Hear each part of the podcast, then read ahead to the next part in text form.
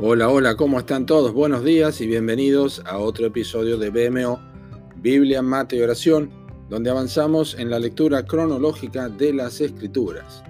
Hoy estamos leyendo Segundo de Crónicas, capítulos 9 al 11, y nuestro episodio de hoy se titula Por un niño de 7 años. El texto de cabecera es Segundo de Reyes capítulo 11, versículos 1 al 3 y el versículo 21. Así nos dice la escritura. Cuando Atalía, madre de Ocosías, vio que su hijo era muerto, se levantó y destruyó toda la descendencia real.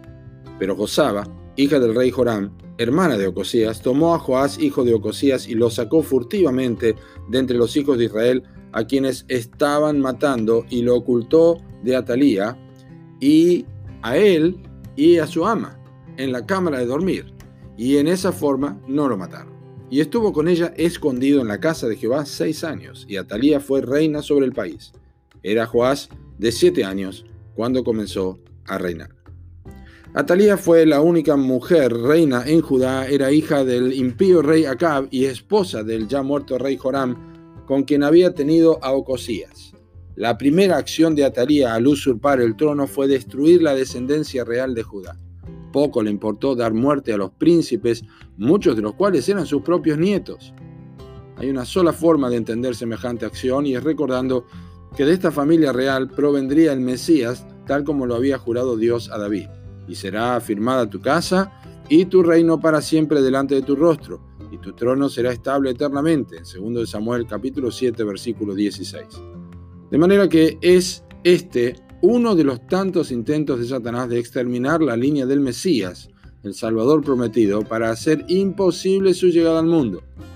Pero Dios se burla de los intentos fallidos del enemigo de toda justicia, y en esta oportunidad lo hizo a través de la preservación de un niño escondido por seis años en la casa de Jehová y, según el historiador judío Flavio Josefo, en el lugar donde muebles y colchones viejos eran guardados.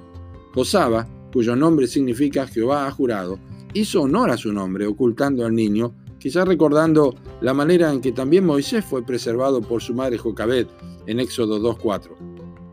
Seis largos años que dieron su resultado, pues este niño llegó al trono a los siete y así continuó el juramento de Dios a David.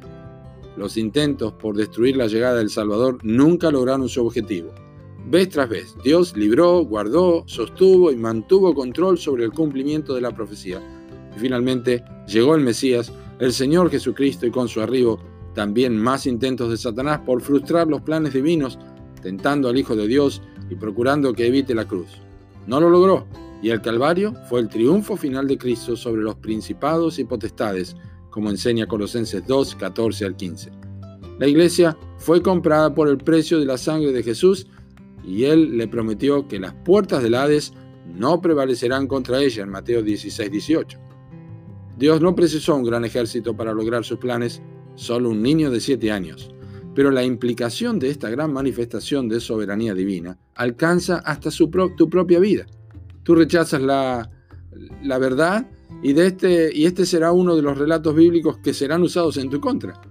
Pero si pones tu confianza en Jesucristo, confesando tus pecados y agradeciendo su amor y poder mostrado en su muerte, aprenderás a apreciar cuán grande es Dios y cuánto valoró tu vida al incluir en sus planes a un niño de siete años guardado para la continuación de sus propósitos eternos.